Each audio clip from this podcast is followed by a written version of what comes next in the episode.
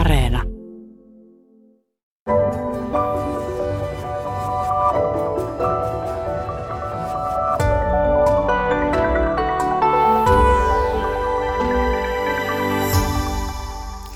Niin, miksi lukio uuvuttaa? Se on tänään kysymyksenäni. Taimi Huotilainen, saat 19-vuotias nuori ja sait joulukuussa lukion päätökseen. Onneksi olkoon siitä. Kiitoksia. Millainen urakka sulla on nyt takana? No onhan se aika vaativa ja monipuolinen urakka. Kuitenkin monipuolista opetusta, minkä ohella sitten kuuluisi aika paljon muutakin saada aikaiseksi. Että voi olla ylpeä itsestään kyllä tässä kohtaa. Kyllä.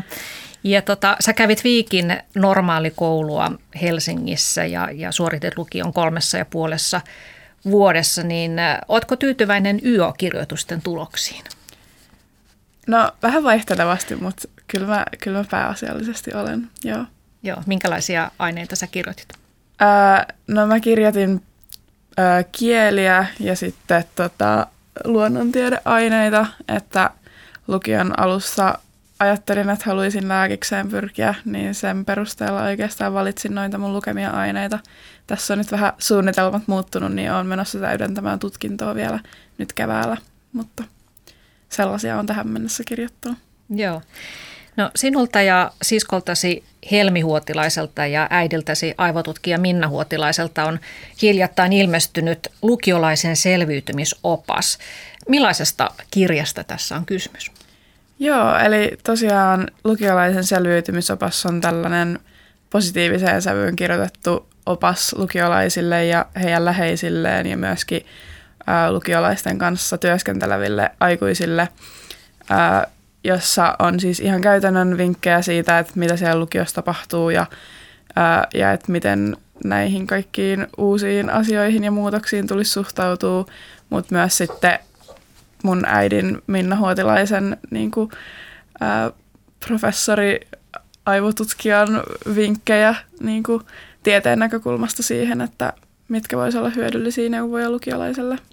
Kyllä, se on mielenkiintoinen kompo, että siinä on tosiaan sekä ihan tämmöistä tieteellistä tietoa oppimisesta ja siitä, että mitä aivot tarvitsevat, kun niitä opiskelulla rasittaa, ja sitten on sinun ja siskosi tavallaan tämmöistä kokemusasiantuntijuutta siitä nykylukiosta. Miksi te arvelitte, että tällaiselle opukselle on nyt tällä hetkellä tarvetta? No lukio on aika moisten mullistusten alla tällä hetkellä ja just toi, että miten on uutisoitu paljon siitä, että lukiolaiset uupuu, niin kyllä se on tosi huolestuttavaa tietoa. Niin koettiin, että meillä olisi paljon sanottua tästä aiheesta, mikä voisi olla hyödyksi muille. No mikä tuossa teidän oppaassanne niin annettava neuvo olisi ollut sellainen, että se olisi hyödyttänyt sinua itseäsi aikoinaan, kun opiskelit lukiossa?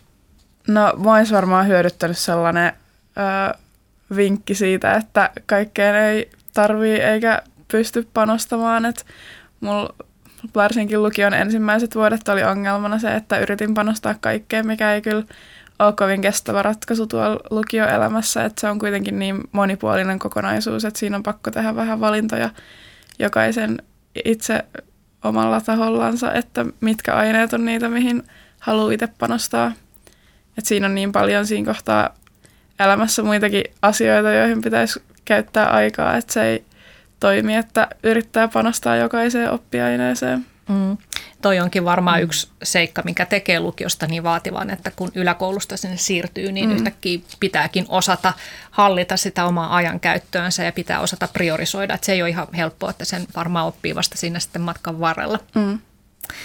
Katariina Salmela-Aro, sinä olet kasvatustieteiden professori Helsingin yliopistossa ja olet tutkinut 15 vuotta peräti lukiolaisten uupumista. Niin miltä nyt näyttää, että onko lukiolaisten uupumus todella viime vuosina kasvanut vai puhutaanko siitä vaan enemmän?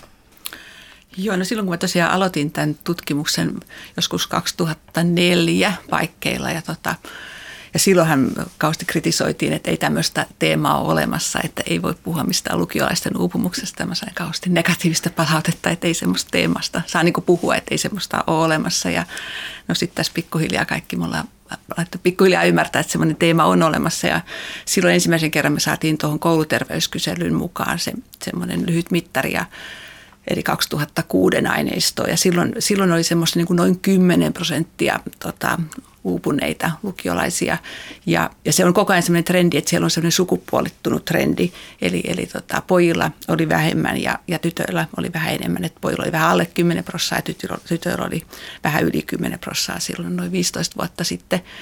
Ja sitten me ollaan sitä vuosittain, tai ei nyt ihan vuosittain, joka toinen vuosi suurin piirtein tutkittu sekä kouluterveyskyselyn että meidän omia aineiston avulla. Ja sitten suurin piirtein tuossa 5 vuotta sitten koko ajan se niin kuin pikkuhiljaa nousi, että tuli semmoinen 1% lisää. Mutta sitten ehkä noin 5 vuotta sitten alkoi selvästi olla semmoinen lisääntyvä trendi. Ja nyt sitten viimeisin tutkimus, mikä me tehtiin ennen tätä koronaa, oli 2019, ja silloin havaittiin, että noin 1/3 tai noin 20%, niin kuin ehkä 20%, kun oli tytöt ja pojat yhdessä, tytöllä oli sitten, kun oli vähän enemmän, niin oli uupuneita, niin kuin silleen aika voimakkaasti uupuneita, ja sitten sen lisäksi oli tämmöisiä uupumusriskissä olevia. Mutta sitten nyt tämä etävuosihan on ollut, tai korona-aika on ollut sitten ihan oma lukunsa, että voidaan siitä sitten puhua, mutta että se selvästi sitten, tämä etäopiskelu ei ole kauhean hyvin sopinut lukioon, että se on kyllä lisännyt sitten vielä ihan niin 10% melkein lisää, mutta toivotaan, että se on vaan nyt tämmöinen tällä hetkellä oleva tilanne, joka sitten korjaantuu. Mutta että aika suuri osa kuitenkin lukiossa on tämmöisiä, jotka kokee ihan voimakasta uupumusta, että sen takia mun mielestä pitäisi ottaa vakavasti. Joo, eli vuosi vuodelta se on noussut, kertaakaan ei ole lähtenyt laskusuuntaan. Niin, semmoista on myös, että kun me katsoin just niitä trendejä, niin joskus on pysynyt niin kuin samana, mutta se ei ole koskaan lähtenyt laskuun. Mm. Että se on koko ajan niin kuin pikkasen noussut, ja nyt sitten tuommoiset viimeiset 5 vuotta, niin sitten alkoi niin kuin selvästi semmoinen jopa vähän niin kuin lineaarinen nousu siellä, niin se on musta aika huolestuttavaa.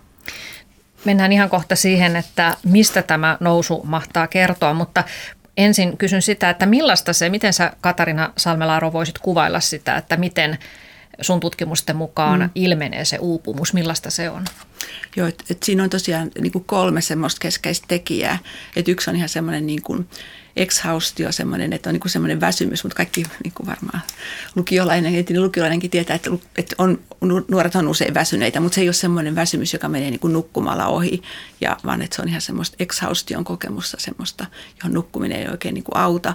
Ja sitten toinen tekijä on tämmöinen, alkaa tulla semmoista kyynistä, negatiivista suhtautumista sit siihen opiskeluun, että alkaa miettiä, että onko tämä, niin kuin vähän menee sitä merkitystä siitä, että onko tämä nyt kuitenkaan niin kuin mulle tämä lukio tai miten. Ja sitten tulee sellainen voimakas niin kuin riittämättömyyden tunne, että kokee, että ei niin kuin itse riittää, että alkaa jotenkin tuntua, että arvosanat laskee ja ei niin kuin saavutakaan enää niitä tavoitteita, mitä on ennen ollut itselläni, niin nämä 3 tekijää. Ja sitten samanaikaisesti me tutkitaan nykyään aina myöskin sitä innostusta, että niitä ei voi niinku, tai mun mielestä niinku tutkijana mä en niinku halua erottaa, että on tärkeää myöskin olla se innostuksen puoli, että sitten sen lisäksi me aina katsotaan, että tätä opiskeluinnostuksen puolta, semmoista energisyyttä, tarmokkuutta, omistautumista siihen opiskeluun, että niitä niinku yhdessä. Joo. No minkälaisia ryhmiä voi lukiolaisia jakaa sitten tämän uupumuksen ja innostuksen suhteen? Tosiaan selvästi niinku semmoinen on niinku innostuneiden ryhmä, joka on, että ne on niinku energisiä ja ne kokee niinku, on tavallaan omistautunut sille opiskelulle ja kokee, että siinä on paljon niinku semmoista tarmokkuutta ja intoa siinä. Ja vuonna 2019 niin se määrä oli semmoinen niin kuin 3/3 suurin piirtein oli, ja näillä ei ole sit yleensä niin kuin niitä uupumuksen kokemusta. Totta kai niin kuin joskus voi olla jotain pientä, mutta siis, että niillä on hyvin vähän tai ei ollenkaan näitä uupumuksen kokemusta. Mutta sitten löytyy tosiaan tämä voimakkaasti uupuneiden ryhmä, jolla on usein sitten jo kaikki nämä uupumuksen ulottuvuudet. Että siellä on sekä sitä exhaustioa, kyynisyyttä että riittämättömyyttä voimakkaasti. Ja se tosiaan on ollut nyt sitten vuonna 2019 esimerkiksi noin 20%. Ja sitten sit löytyy yleensä semmoinen niin kuin uupumusriski ja ryhmä, jolla on niinku selvästi kohonnut, mutta sitten voi löytyä niinku sillä tavalla, että siinä on samanaikaisesti se löytyy semmoinen ryhmä, jolla on samanaikaisesti kohonnut se, tai niinku aina aika voimakas kuitenkin se innostus, mutta sitten samalla hirveän voimakas semmoinen exhaustio. Ja se semmoinen ryhmä, niinku se voi olla hyvä vähän aikaa, että sitä jaksaa niinku vähän aikaa, vaikka joku tenttiviikko tai joku, niin se voi toimia niinku lyhyellä aikaperspektiivillä, mutta sitten pidemmälle, niin silloin hintansa, että sitten se kuitenkin ennustaa, että tavallaan, että jos lyhyen aikaa on semmoinen strategia, että on tavallaan hirveän innostunut, tekee hirveästi hommia, niin se voi toimia vähän aikaa, mutta sitten pidemmälle tähtäimelle silloin sitten hintansa. Joo. No Taimi, koitko sinä uupumusta lukiovuosinasi? No kyllä mä koin, varsinkin nyt tässä, kun Katariina kertoi noita uupumuksen eri ulottuvuuksia, niin jotenkin hirveän tutulta kuulostaa sekä omissa kokemuksissa että niinku kaveripiirissä, että kyllä se niinku ihan silleen kokemusasiantuntijanakin niin tuntuu kyllä olevan tosi yleistä nykyään. Mm. Niin sä sanoit tuossa, että alussa kun menit lukioon, niin ajattelit, että pyrit sitten lukion jälkeen lääketieteelliseen ja sen takia sun piti valita pitkä matikka ja fysiikkaa ja kemiaa ja biologiaa ja sitten tietysti kurssimäärä nousi siitä vaaditusta 75 kurssista paljon isommaksi, niin oliko tämä yhteydessä tähän sun uupumukseen, että sulla oli noita vaikeita aineita niin paljon? No kyllä varmasti se lisäsi niitä paineita ja se, että ne kokemukset on kuitenkin nykyään tosi paljon lukiossa sitä, että täytyy onnistua ja täytyy niinku oikeasti oppii ne asiat niitä kirjoituksia varten, koska se on niinku suoraan linkki sinne tulevaisuuden suunnitelmiin. Et varmasti se on vaikuttanut tosi paljon. Ja sitten vielä kun mulla on suunnitelmat muuttunut tässä lukion kesken, niin sitten ehkä loppuvaiheessa ei välttämättä ollut niin iso motivaatio noihin nimenomaisiin aineisiin, että se sitten vähän ehkä on kaduttanut jälkeenpäin, että lähti seuraamaan niin tarkasti sitä, mutta... Mm. Missä vaiheessa sulle sitten alkoi tulla ajatus, että ei tämä olekaan sua varten tämä lääkis? No ehkä siinä kirjoituksiin valmistautuessa rupes miettimään, että ehkä nämä asiat ei olekaan mun mielestä niin kiinnostavia, niin onko siinä sitten niinku hirveästi järkeä lähteä niinku opiskelemaan näitä asioita tulevaisuutta varten? Mm. Tämä varmaan on yksi äärimmäisen vaativa juttu lukiolaisilla, että ollaan vielä nuoria ja sitten pitäisi yhtäkkiä mukaan tietää jo itse asiassa lukio-opintojen alussa, että mihin tulee pyrkimään, koska se vaikuttaa niihin ainevalintoihin ja ne vaikuttavat sitten ylioppilaskirjoituksiin ja nyt on tämä yliopistojen pääsykoeuudistuskin tässä takana. Mm. Joo, mun mielestä siinä on niinku tavallaan kaksi puolta, että just toi pääsykoeuudistus, niin se varmasti nyt heijastaa tosi paljon sinne lukioon.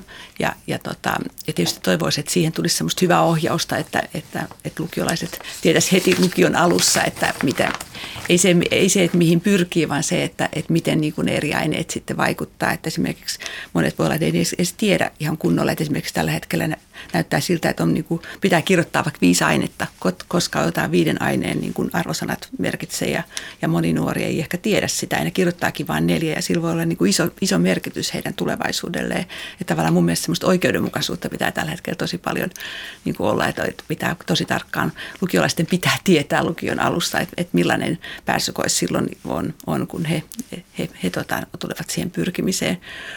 Mutta sitten toinen juttu on tämä mun mielestä, että siinä niinku sitä ei ehkä aina niinku ymmärretä, että se lukiovaihe on tosi voimakas semmoista kehittymisen vaihetta ja sitten tämä identiteetti, että siinä niinku itse asiassa luodaan tosi paljon sitä omaa ja tulevaa identiteettiä, että mikä mua kiinnostaa ja missä mä oon hyvä ja minne mä haluan, millainen se mun elämänpolku on ja minne mä haluan suuntautua ja sitä ei ehkä niinku ymmärretä, että se on niinku iso työ ja se vie myös hirveästi niinku energiaa, että pitää niinku ehkä opettajatkaan ei enää ota sitä huomioon, että opiskelija tekee samaan aikaan myös isoa tämmöistä identiteettityötä siinä ja miettii sitä elämän suuntaa ja pohtii niin kuin arvojaan ja mihin haluaa panostaa ja sillä tavalla, että jotenkin semmoistakin pitäisi sen lukion tukea, sitä semmoista identiteetin kehittymistä. Joo tässä lukiolaisen selviytymisoppassakin otetaan juuri tämä esille, että se identiteetti on siinä lukioiässä vasta rakennusvaiheessa, että lukiolainen miettii suuria kysymyksiä, että kuka minä olen, mitä minä haluan elämässäni. Ja pohditaan monia elämänalueita, ulkonäköä, seksuaalisuutta, sukupuolta ja kiinnostuksen kohteita ja ystävyyssuhteita ja perhettä ja harrastuksia ja tulevaisuuden suunnitelmia. Ja siinä iässä tavallaan se koko maailma on auki edessä ja tie voi jatkua minne vaan ja se kuulostaa ihan hyvältä, mutta se myös varmaan lisää sitä ahdistusta, koska valinnanvaraa on niin valtavasti. Tunnistatko sä itse tai mitään? Todellakin, joo. Jotenkin. Toivois, että olisi niinku lupa muuttaa mieltään, mikä tietysti mukavaa, että voi mennä täydentämään tutkintoa ja niin kuin tavallaan on se lupa siihen valinnan vaihtamiseen, mutta jotenkin on se aika niin kuin jotenkin rankkaa tällä hetkellä, että pitäisi niin nuoressa iässä niin kuin tietää niitä suunnitelmia niin tarkasti. Et mäkin muistan, että silloin kun menin ilmoittautumaan lukioon, niin siinä kohtaa ja ruvettiin kysymään, että halusko pitkän vai lyhyen matikan ja mitäs kieliä ajattelit lukea ja tälleen näin. Että se tavallaan lähti ihan heti siitä, kun ysiluokkalaisena meni sinne ilmoittautumaan lukioon. Joo.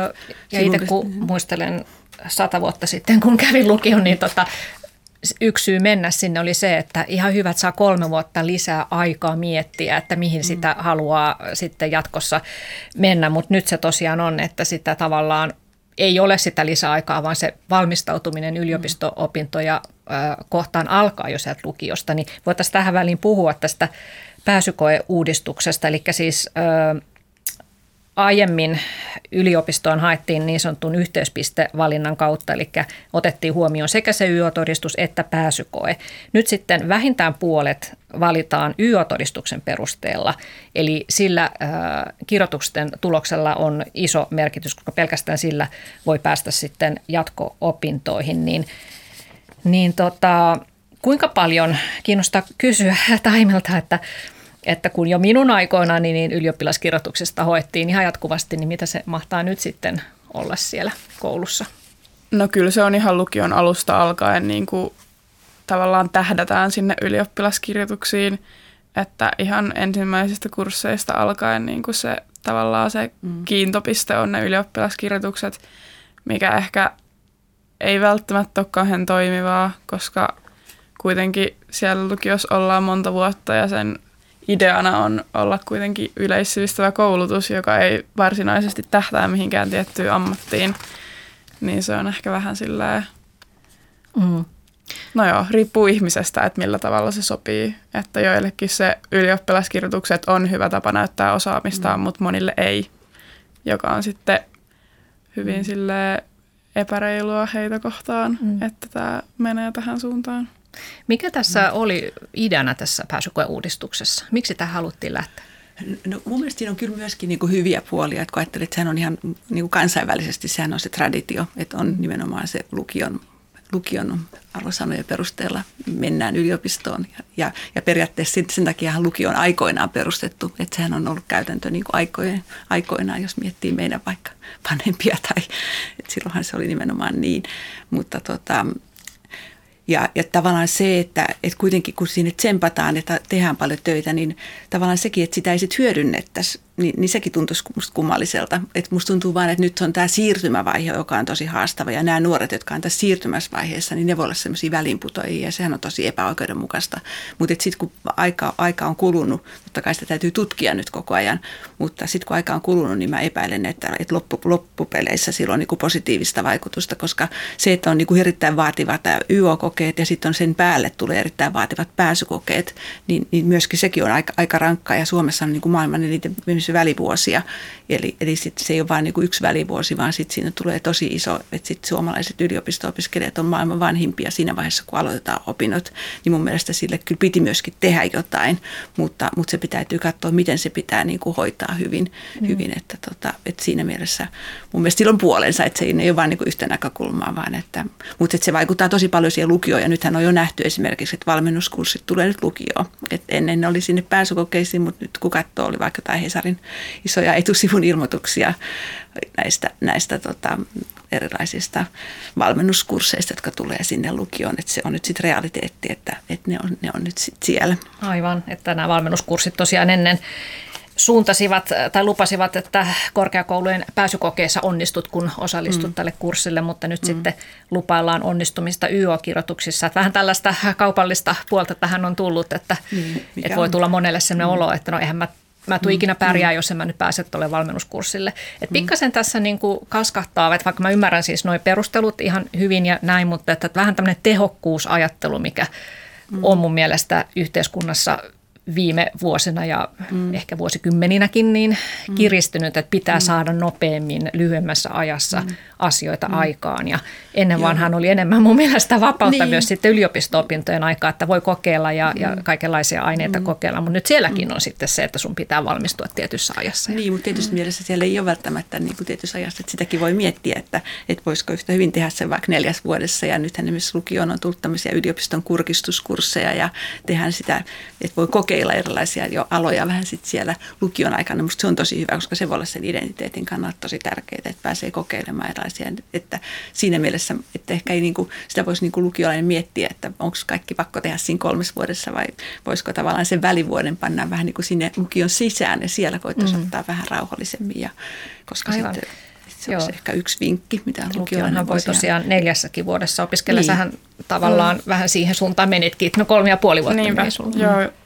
Toi oli kyllä mulle tosi hyvä, just tavallaan vähän toi, että välivuosi vähän sinne lukion sisään, että mullahan vähän tämmöinen puolikas välivuosi tähän tulee, mutta noi viimeiset opinnot oli kuitenkin niin pieniä, että jotenkin tuntuu silleen välivuodelta. Tämä, mikä mä luulen, että oli mulle tosi hyvä ratkaisu, että jotenkin musta tuntuu, että tosi monille sopisi se, että saa sellaisen pienen tauon siitä opiskelusta hetkeksi, että se myös kasvattaa sitä motivaatiota sit yliopistoa varten. Ja jotenkin tuntuu, että kun tässä kohtaa on 12-13 vuotta opiskellut putkeen, niin ehkä siinä kaipaa vähän jotain taukoa välillä. Niin ja siis joku yksi välivuosi voi olla hyvä, mutta kun ongelma on ollut se, että sit niitä välivuosia kertyy ja sitten samanaikaisesti selvästi meidänkin tutkimus osoittaa, että sitten alkaa ne, niin kuin tavallaan se tavoitetaso laskee, eli tavallaan siitä tulee niin kuin hintaa, että sitten ajatellaankin, että me emme enää pääsekään ja sitten tehdään kaikenlaista hantihommaa, että siinä mielessä semmoinen, että sitten voisi olla taas niin kuin haluaa vaikka kokeilla erilaisia juttuja, niin vaikka yliopiston sisällä on erilaisia tosi paljon mahdollisuuksia kaikenlaisia Erasmus- tai kaikenlaisia vaihto-ohjelmiin, että mun mielestä se voisi niin kuin nuori tavallaan semmoinen, kun on vaan niin kuin irti kaikesta instituutiosta, niin se on aika haasteellista, että siinä mielessä on niin kuin helpompaa tavallaan olla niin instituution sisällä vähän kokeilla eri juttuja, kun olla sitten, siinä on vähän semmoinen putoamisen vaara sitten, että jos niin, on, että jos on kiinni jossain sitten. Niin, että semmoinen musta auttaa niin kuin siihen, se auttaa vähän identiteetinkin rakentumiseen ja on niin kuin joku viiteryhmä ja jotain kavereita, niin kuin, että sen takia, jos mä ajattelin nuoren kannalta, niin mä oon enemmän huolestuneita sit niistä, jotka niin kuin on tavallaan palloille ihan irti, että sitten kuitenkin, kun sä oot jossain instituutioissa, niin sä saat sieltä tukea kuitenkin ja sä oot osa jotain ryhmää ja se tuo erilaisia mahdollisuuksia ja niin kuin struktuuria ja tukea. Joo. No voisi tähän väliin vähän puhua siitä lukion arjesta, että niille, joilla on myös lukio-opinnoista hivenen aikaa niin kuin itselläni, niin voi olla ihan kiinnostavaa kuulla, että mitä siellä nyt itse asiassa siis tehdään. Niin nykyäänhän siis lukio koostuu kursseista, on suoritettava 75 kurssia. No tänä vuonna kai aletaan puhua opintopisteistä. 150 opintopistettä pitää suorittaa. Ja tietysti saa suorittaa enemmänkin, mutta on niin kuin se pakollinen määrä. On tietty määrä pakollisia kursseja esimerkiksi äidinkielessä, historiassa, yhteiskuntaopissa, matematiikassa ja kielissä. Sen lisäksi voi sitten valita syventäviä kursseja ja sitten myös soveltavia kursseja.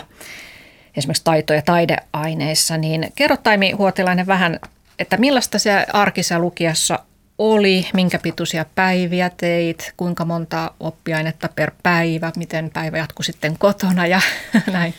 Joo, no päivät varmasti riippuu ihan, tai täysinhän se riippuu siitä, että minkälaisia kursseja on mihinkin jaksoon valinnut, että meidän koulussa yksi oppitunti kesti aina 75 minuuttia, eli niitä oppitunteja mahtui yhteen päivään 5 kappaletta.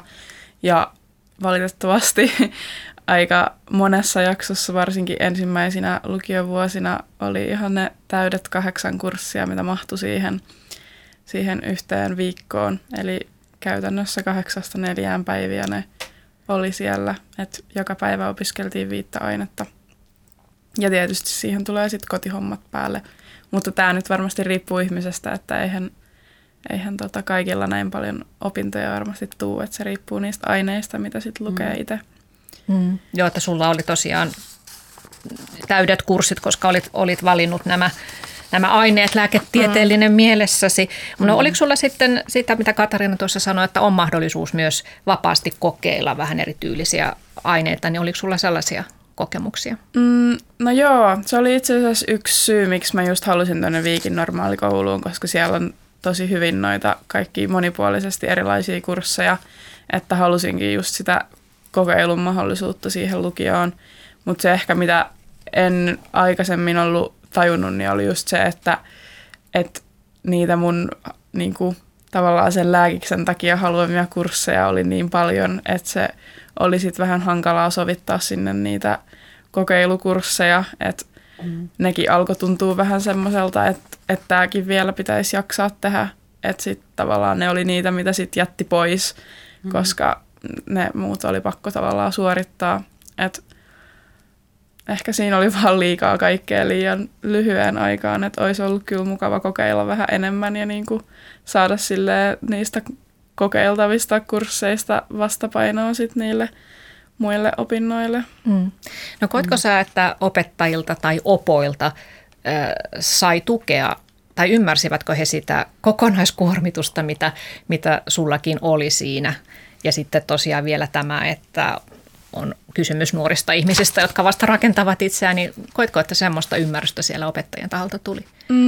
No vähän vaihtelevasti, että kyllä siis periaatteessa joo hyvin, mutta jotenkin aina tuntuu siltä, että jokaisella opettajalla niin kuin se oma aine tuntuu silleen tosi tärkeältä, että jotenkin opettajilla saattaa olla semmoinen niin kuin kuva, että totta kai kaikki just tätä mun ainetta haluaa opiskella ja haluaa panostaa tähän, että jotenkin se pitäisi ehkä paremmin ymmärtää, että niitä aineita on kuitenkin niin monta, että ei kukaan pysty panostamaan niihin kaikkiin. Ja kuitenkin lukiossakin käydään, niin kuin, että jokaisen täytyy käydä niitä kaikkia aineita.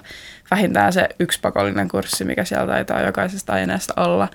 Että niitä tulee kuitenkin niin paljon, että väkisin, niin kuin, että sä voi kaikesta siellä niin kuin tykätä ja panostaa. Että ehkä siihen toivoisi vähän enemmän ymmärrystä niiltä opettajiltakin. Niin aivan, että tuostahan tulee just, että jos jokainen opettaja paukuttaa sitä oman aineen tärkeyttä, niin tulee sitten nuorelle se olo, että apua, että mun pitäisi nyt tähänkin revetä, että sen sijaan, että jos opettajat vois painottaa vähän sitä, että hei, että muistakaa, että keskitytte niihin aineisiin, mitkä teille on tärkeitä ja joista olette kiinnostuneita. Niin toi musta kanssa näkyy hyvin, kun mä oon ollut kanssa kehittämässä näitä lukion opintosuunnitelmia, niin jotenkin kukaan opettaja ikinä ei ole valmiita luopumaan yhtään piiruakaan siitä omasta, että kyllä pitäisi nähdä jotenkin se kokonaisuus, että luoda. Ja tosiaan niin kuin ne eri aineet stressaa eri tavalla, että me ollaan kanssa niin kuin tutkittu eri aineiden uuvuttavuutta, niin kyllähän siellä näkyy se matikka ja fysiikka on niin kuin selvästi eri luokkaa kuin sitten muut aineet niin kuin sen stressaavuuden suhteen, että se alkaa niin kuin, että se on hyvä niin kuin tiedostaa myöskin niiden opettajien, että mun mielestä ymmärtää sitä. Ja sitten siltikään mun mielestä ei pitäisi niin kuin lähteä sit siihen, että pitäisi jotenkin, niin kuin, että opettaja pitäisi olla tietoinen, että esimerkiksi vaikka pitkä matikka on tosi haasteellinen, mutta olisi hyvä kuitenkin saada niitä, että nuoret, kun silloin tällä hetkellä se on ihan tosi tärkeä näissä pääsykokeissa, että olisi tärkeää niin kuin pitää ne opiskelijat siellä, eikä sillä tavalla aletaan sitten niin kuin, mä myöskin, en tiedä, että tämä on ehkä mun kokemusta, mutta että myöskin sitten ehkä tavallaan sit jotkut lähtee niin kuin pois valitsemaan just niitä, että saa semmoisia signaaleja, että sä et ole tarpeeksi hyvä täällä, vaan että pitäisi niin kuin pikemminkin tsempata niitä ja saada tyttöjä innostumaan pitkästä matikasta ja saada niin kuin pikemminkin pysymään niitä opiskelijoita sieltä, kun niin kuin pois valitsemaan sitten sen takia. Niin. Ja varmasti myös monet, nyt kun tämä pääsykoevalinta just menee niin kuin pois ja tulee todistusvalinnat tilalle, niin varmasti monet niin kuin just lähtee valitsemaan näitä aineita just sen takia, että niistä saa hyvät pisteet pääsykokeisiin, mikä saattaa ehkä muuttaa aika paljon sitä, että minkälaiset ihmiset sinne päätyy opiskelemaan niitä aineita, jos aikaisemmin niitä on valinnut vaan ne, jotka on niin kuin aidosti kiinnostuneita siitä aiheesta, niin tulevaisuudessa voi olla, että sinne niin kuin tulee mukaan myös sellaisia opiskelijoita, jotka valitsee ne aineet vaan sen takia, että niillä on sitten joku tulevaisuuden suunnitelma, joka vaatii sitä. Ja siis sehän vasta uuvuttaa, että jos et sä ole yhtään kiinnostunut matikasta, niin sun on pakko sitä vaikeaa pitkää matikkaa raahata siinä mukana, vain jotta se hyödyttäisi sua pääsykokeessa. Että tosiaan niin kuin motivaatiossa tärkeä on tämmöinen hyötyuskomus, että se ei ole aina se sisäinen motivaatio, vaan sitten just sen, että paljonko siitä on hyötyä.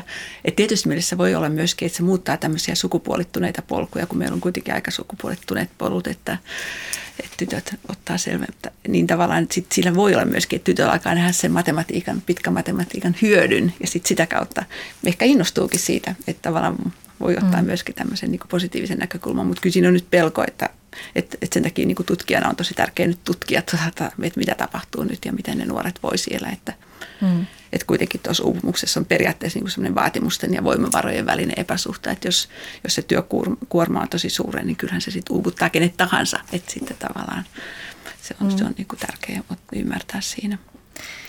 Tässä oli äänessä kasvatustieteiden professori Katariina Salmela-Aro ja lisäksi täällä on lukion hiljattain päättänyt 19-vuotias Taimi Huotilainen ja puhumme lukion vaativuudesta ja sen uuvuttavuudesta.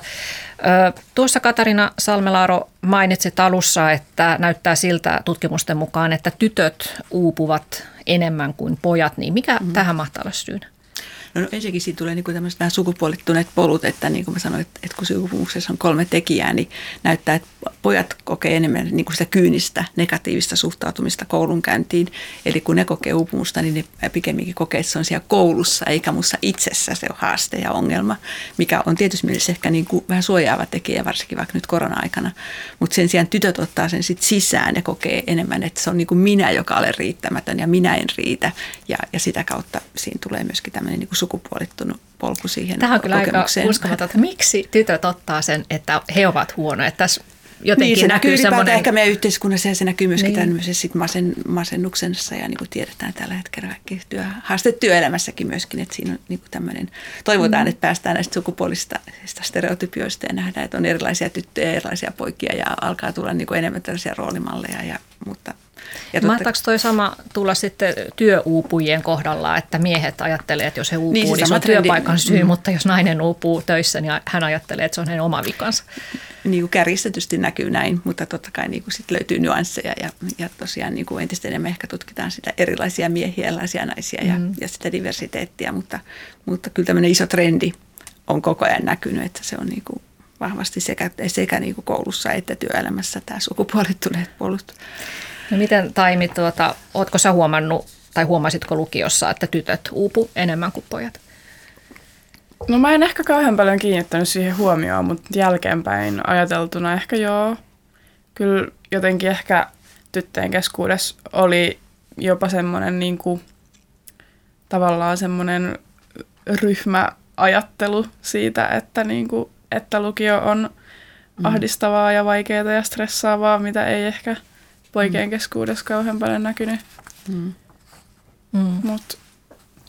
Joo, just tämä, mikä säkin just toit esille, tämä ryhmäajattelu, että me ollaan myös tutkittu tämmöisiä niin kuin sosiometrisiä niin kuin kaveripiirin vaikutusta, niin siinä selvästi näkyy, puhutaan toisaalta tämmöinen valintavaikutus, eli sä valitset samanlaisia kavereita kuin itse oot, tai sitten semmoinen vaikutusefekti, että sitten siinä ryhmässä alkaa niin kuin tietynlaiset samanlaiset toimintatavat tai tunteet tarttua, ja selvästi niin kuin näkyy, että tämmöinen tyttöryhmien uupumus on niin kuin hyvin, hyvin näkyvä trendi, mitä me ollaan tutkittu, että sitten siellä alkaa niin kuin oikein niin kuin tavallaan semmoinen märehtiminen ja semmoinen, niin kuin, että aletaan oikein niin kuin lisäämään sitä. Ja sen takia mun mielestä olisikin niin kuin tosi tärkeää myös opettajana olla tietoisin tämmöisistä ryhmäilmiöistä, koska niihin voidaan sitten vaikuttaa. Että sitten vähän mietitään sitä, vaikka tehdään ryhmätehtäviä, että ketkä tekee yhdessä ja vähän niin kuin hajottaa niitä ryhmiä ja tavallaan, että se, niin sillä voi olla niin kuin paljonkin vaikutusta, että siinä tulee tosiaan tämmöinen kiihdyttämisefekti. Ja sitten se on yksi syy tavallaan sit siihen lisääntymiseen myöskin olla oikein niin kuin vertailemaan toistensa kanssa. Ja tulee semmoinen menestysorientaatio eikä oppimisorientaatio, että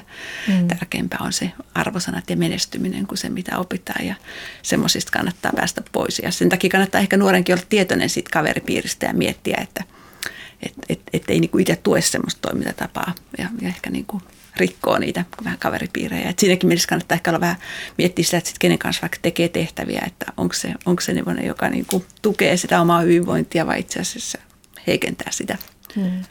Huomasitko sä, Taimi, tällaista, että kaveriporukoissa se tietynlainen puhe tarttui ja myös ne tunteet sitten tarttu. Esimerkiksi juuri tuosta, että tämä on niin vaikeaa. No kyllä joo, että varsinkin tiettyihin kursseihin ja tiettyihin aineisiin saattoi liittyä sellaista niin kuin ajattelua, että vähän niin kuin kaikki oli sitä mieltä, että se on vaikeaa ja just nimenomaan tietyissä kaveriporukoissa niin kuin se lähti silleen leviämään tai silleen. Joo. No mitä sä sanot, Katariina Salmela-Aro, siitä, että miksi tästä lukiolaisten kokemasta kouluuupumuksesta pitäisi olla huolissaan? Eikö toisaalta ole myös niin, että stressi kuuluu elämään ja pitää oppia sietämään sitä stressiä. Niin siis stressi on tärkeää ja niin kuin oppimiseenhan kuuluu, oppiminen ei ole helppoa ja mun mielestä se on niin kuin tärkeä nuorenkin ymmärtää, että siihen kuuluu niin kuin vaikeita tunteita ja niin kuin stressiä ja ahdistusta ja tavallaan, että jotta pääsen semmoisiin optimaalisiin oppimiskokemuksiin, niin pitääkin kokea vähän stressiä ja ahdistusta, että niitä ei muuten tule, mutta silloin kun se tulee tavallaan hyvin voimakkaaksi, niin silloinhan se niin kuin blokkaa kokonaan, että tavallaan ahdistunut ei opi, eli tavallaan sitten se alkaa vaikuttaa jo paljon sit siihen oppimiseen ja sitten myöskin laajemmin hyvinvointiin, että meidänkin tulokset osoittaa sen, että sitten se uupumus ennustaa nimenomaan sit masennusta eikä toisinpäin, että näyttää, että nimenomaan että se lähtee liikkeelle sieltä koulukontekstista sen ikäisenä, että sitten alkaa niinku kokee niinku uupumusta ja sitten se helposti voikin olla sitten masennusta jonkun ajan kuluessa. Ja tietysti meidän yhteiskunnassa, kun tiedetään isot masennusluvut, niin jos koulussa voidaan ennaltaehkäistä sen masennuksen kehittyminen, niin kyllähän se on niinku äärimmäisen tärkeää meidän yhteiskunnalle. Ja sittenhän se vaikuttaa jo tosi paljon siihen myöskin niinku koulutuspolkuihin, että sitten se uupumus ennustaa tulevia niinku ei-haluttuja välivuosia ja sitten se ennustaa sitä, että laskee niinku tavallaan koulutukselliset joihin myöskään meidän yhteiskunnassa ei olisi varaa, jos me halutaan, että puolet ikäluokasta suorittaa yliopistokoulutuksen, niin meidän pitää tarkkaan pitää kiinni niistä nuorista ja on epäoikeudenmukaista, että heidän sitten tavallaan koulutukselliset polut muuttuu sen pahoinvoinnin kautta, niin sen takia mun mielestä sillä on niin kuin monia seurauksia sen tulevan nuoren elämään. Ja sitten myöskin se identiteetti liittyy siihen, että sitten tavallaan nuori ei löydä sitä paikkaansa ja tuntuu niin kuin epävarmalta tulevaisuus ja sitten rupeaa ylipäätään koko se elämän, että se voi olla niin kuin dramaattinen seuraus koko tulevaa elämään, kun että on vasta nuori 19-vuotias niin kuin tässä, niin jos ajattelee, että koko elämä edessä, niin jos elämän polku muuttuukin sen takia, niin se on niin kuin musta epäoikeudenmukaista ja mun mielestä siinä ei ole varaa, ei sen nuoren eikä meidän yhteiskunnan kannalta. Niin ja tämä on myös kiinnostava pointti, että tämä uupumus voi tosiaan siihen uravalintaan vaikuttaa ja varsinkin tytöillä sitten, että kun kokevat, että fysiikka ja matikka esimerkiksi ovat niitä, jotka ovat aiheuttaneet uupumusta, niin ne ei sitten haeta. Niin, lähdetään pois valitsemaan niitä ja sitten meidän nähdään meidän työelämässä, että mitä me tarvittaisiin sinne jokainen, niin kun tarvitaan sitä diversiteettiä sinne. Niin. No Taimi Huotilainen, kun sä kerroit mulle aikaisemmin, että sun uupumus tavallaan tuli siitä, että sä halusit menestyä, sä halusit onnistua, sulla oli vaativia aineita, paljon kursseja, mutta sitten alkoi puuttua se motivaatio justiin koskien matikkaa ja fysiikkaa, niin tuliko sulla missään vaiheessa sitten, että sä olisit ollut niin väsynyt, että se olisi alkanut tosiaan lähennellä vähän masennustilaa? Vai minkälainen oli se sun uupumuksen taso sitten siinä vaiheessa, kun sä rämmit siellä niiden kurssien keskellä?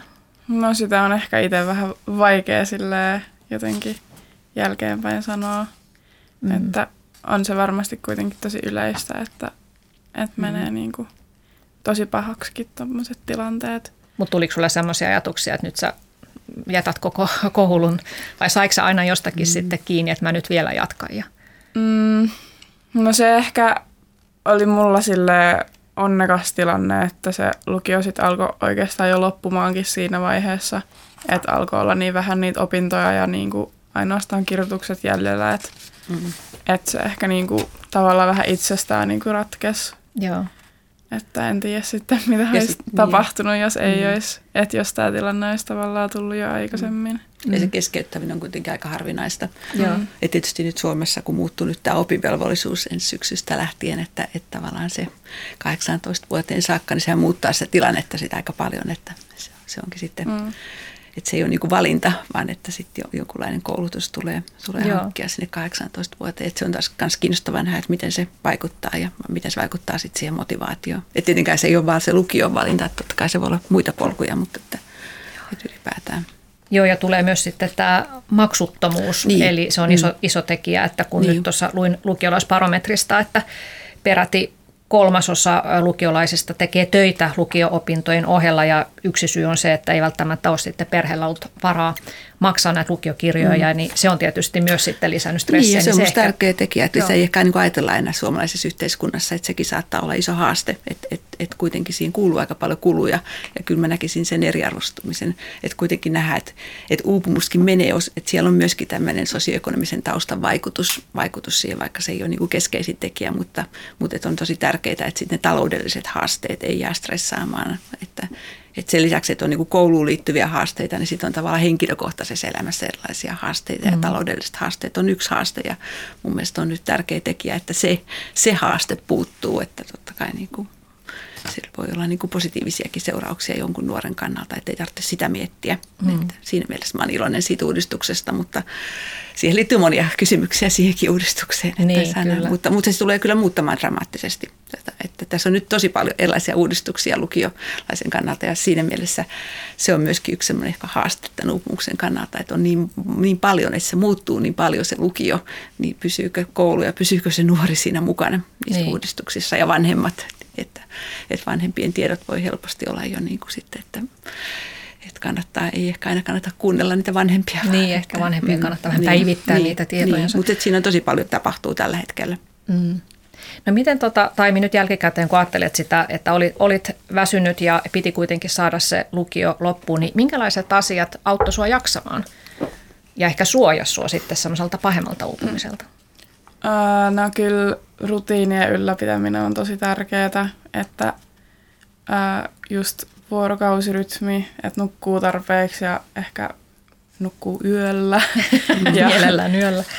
Ja että huolehtii niinku syömisestä ja että välillä kävisi vaikka ulkona ja liikkuisi. Ja että se oli niinku tosi tärkeää, mikä varmasti korostuu vielä enemmän nyt etäopetuksessa, kun on tavallaan se mahdollisuus, että voi vaan maata kotona ja niin kuin tavallaan se on tosi helppoa, että vaan herää minuuttia ennen tunnin alkamista ja avaa sen läppäri siihen ja jatkaa puolunassa niin kuin yöunia. Että tavallaan se on ehkä se silleen huono tapa hoitaa se, mutta se on niin kuin tosi silleen vastuun antamista sille nuorelle siinä kohtaa, että koska ei tavallaan ole välttämättä ketään, joka niin kuin pitäisi sen nuoren puolesta huolta niistä asioista, niin se on tosi niin kuin iso muutos sille nuorelle. Niin siinä vaaditaan itsekuria ja semmoista just oman ajan hallintaa, että sitten pysyy se työskentelyvire. No mitä sinä sanot, Katariina Salmela-Aro, tutkijan näkökulmasta, niin millaiset asiat näyttävät suojaavan uupumukselta?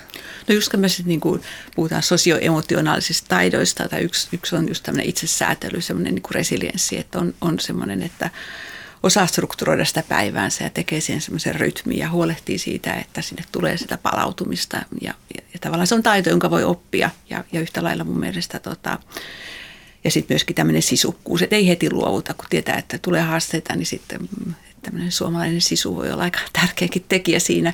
Ja sitten ehkä semmoinen niin kuin utelias, kiinnostunut mieli kuitenkin semmoinen, että on niin kuin innostunut niistä asioita ja semmoinen avoin ja tavallaan lähtee kokeilemaan eri juttuja. Ja sitten tietysti tämmöiset niin kuin erilaiset vuorovaikutustaidot tulee hirveän tärkeäksi. Mutta semmoinen niin kuin tärkeä asia mun mielestä on, että nämä on semmoisia taitoja, jotka niin kuin muuttuu ja kehittyy tämän lukiovuosien aikana. Eli kannattaa myöskin ymmärtää se lukiolainen, että ei niin kuin pelästy sitä, jos niitä taitoja ei ole, vaan niitä taitoja voi oppia. Ja mun mielestä niin kuin lukion alussa esimerkiksi pitäisikin satsata tosi paljon, että opitaan niin kuin niitä opiskelun taitoja ja näitä sosioemotionaalisia taitoja. Ja eikä sitä välttämättä aina sitä substanssia niin paljon, vaan että ihan opitaan, että miten opiskellaan ja miten eletään ja ymmärtää, että siinä tapahtuu.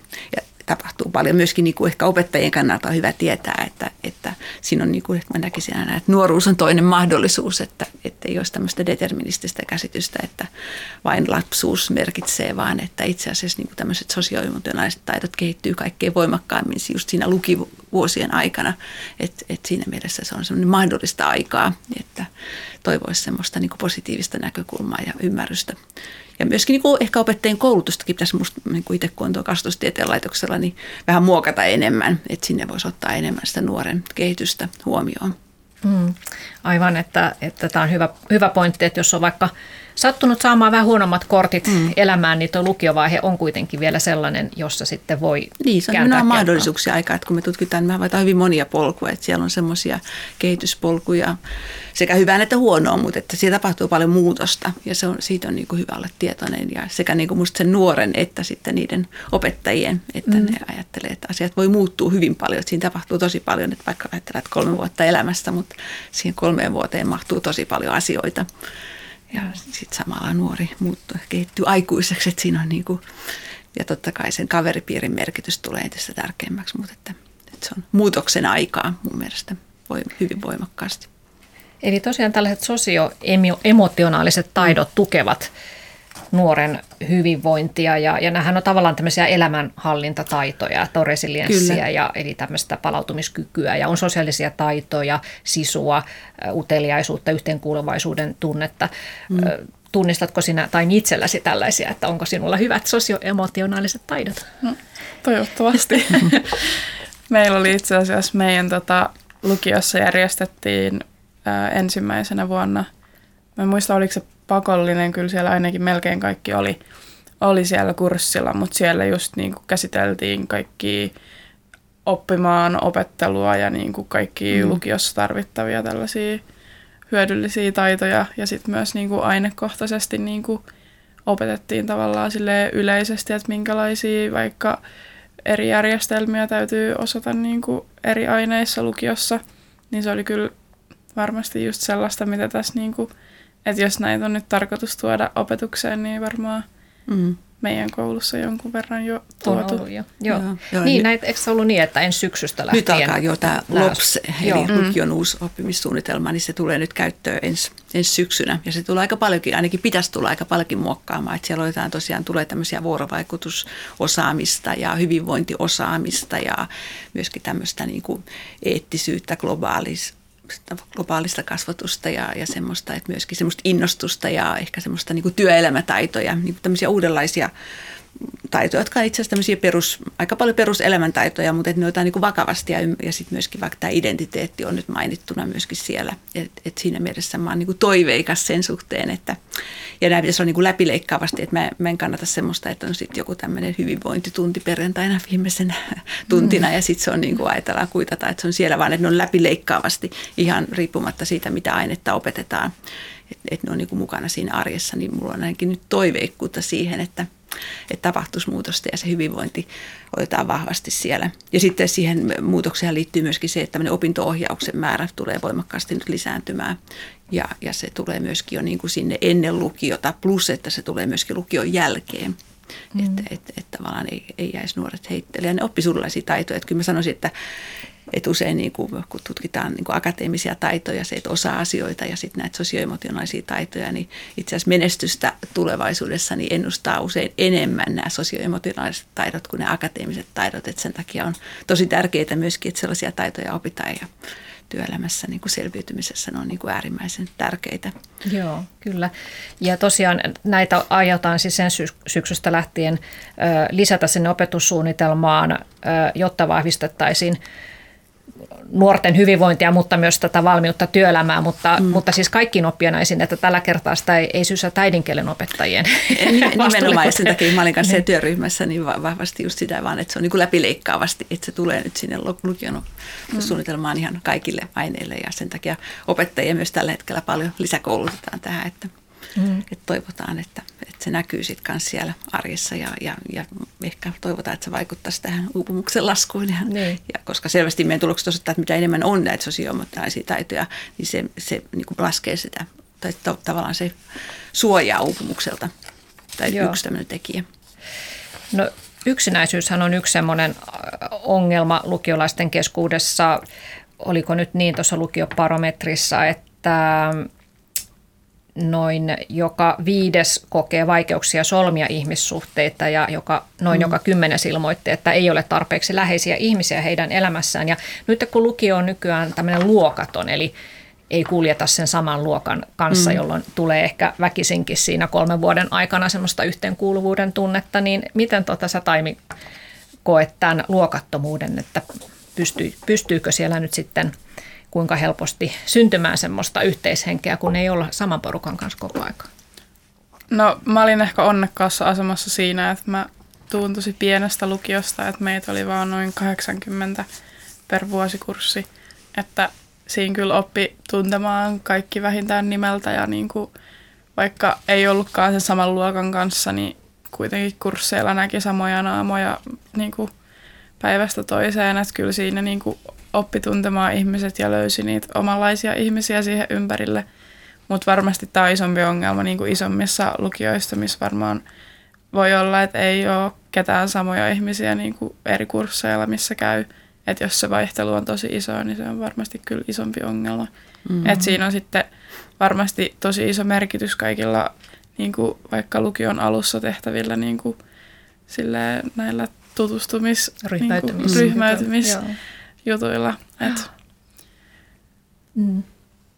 No, kun tässä on puhuttu, että mikä auttaa jaksamaan ja nämä sosioemotionaaliset taidot ovat tärkeitä, niin parhaimmillaan niitä tietysti, niihin saa tukea kotoa ja kotona osataan tukea, niin mites Taimi sä koet, että jos antaisit vaikka vinkin vanhemmille, joilla on nyt lukiolainen siellä kotona, että mikä on kotiväen merkitys, että miten kotiväki voisi parhaalla tavalla tukea sitä lukiolaista? No ehkä just se semmoisista perusasioista huolehtiminen, että välttämättä ei enää siinä lukioiässä kaipaa, niinku, tai no riippuu ihmisestä, mutta ei välttämättä kaipaa vanhemmilta semmoista niinku, vaikka kaverisuhteisiin tai välttämättä edes niinku, nimenomaisesti siihen kouluun liittyvää apua, mutta just se, että vanhemmat ja muu perhe niinku, huolehtisi just siitä, että et on sitä ruokaa tarjolla ja että vaikka se vuorokausirytmikin vähän pysyisi ja niin kuin, että just tavallaan semmoisista pienistä jutuista se koostuu, että saa sitä tukea. Et siinä vaiheessa nuori toki opettelee itsenäisyyttä, mutta vielä tarvitsee sitten vanhempien huolenpitoa. Sulla on nyt Taimi lukio käyty, niin millaisia suunnitelmia sulla on jatkon suhteen? No mä oon miettinyt sosiaalitieteisiin hakemista, mutta se on tässä mun tulevaisuuden haaveet on vähän muuttunut, niin katsotaan mihin tässä nyt päätyy, mutta ainakin on nyt tämän kevään vielä tällä mun puolikkaalla välivuodella. Ja sä oot nyt töissä, eikö? Joo, käyn töissä tällä hetkellä. Joo. No tiedätkö vielä, että mikä susta tulee isona? En. Se on vielä auki ja se on ihan hyvä. Sä ehdit kyllä vielä miettiä. Sitä voi sitten vaihtaakin vielä jossain vaiheessa. Joo, ja tosiaan kohtahan on ajankohtaista uusille oppilaille hakea lukioihin, ja vaikka tässä nyt on puhuttu uupumuksesta, niin kyllä minä kannustan, että kannattaa hakea lukioon, se on kuitenkin yleissivistävä opinahjo. Ja kannattaa ehkä lukea tuo lukiolaisen selviytymisopas, siinä on erittäin hyvää tietoa juuri siitä, että miten ne opinnot kannattaa rakentaa, ja miten sitten jaksaa ne vaativat vuodet. Kiitoksia Taimi Huotilainen ja Katariina Salmela-Aro tästä keskustelusta ja oikein hyvää päivää teille, hyvät kuuntelijat. Ensi tiistaina on sitten luvassa ihan eri aiheita. Kiitos.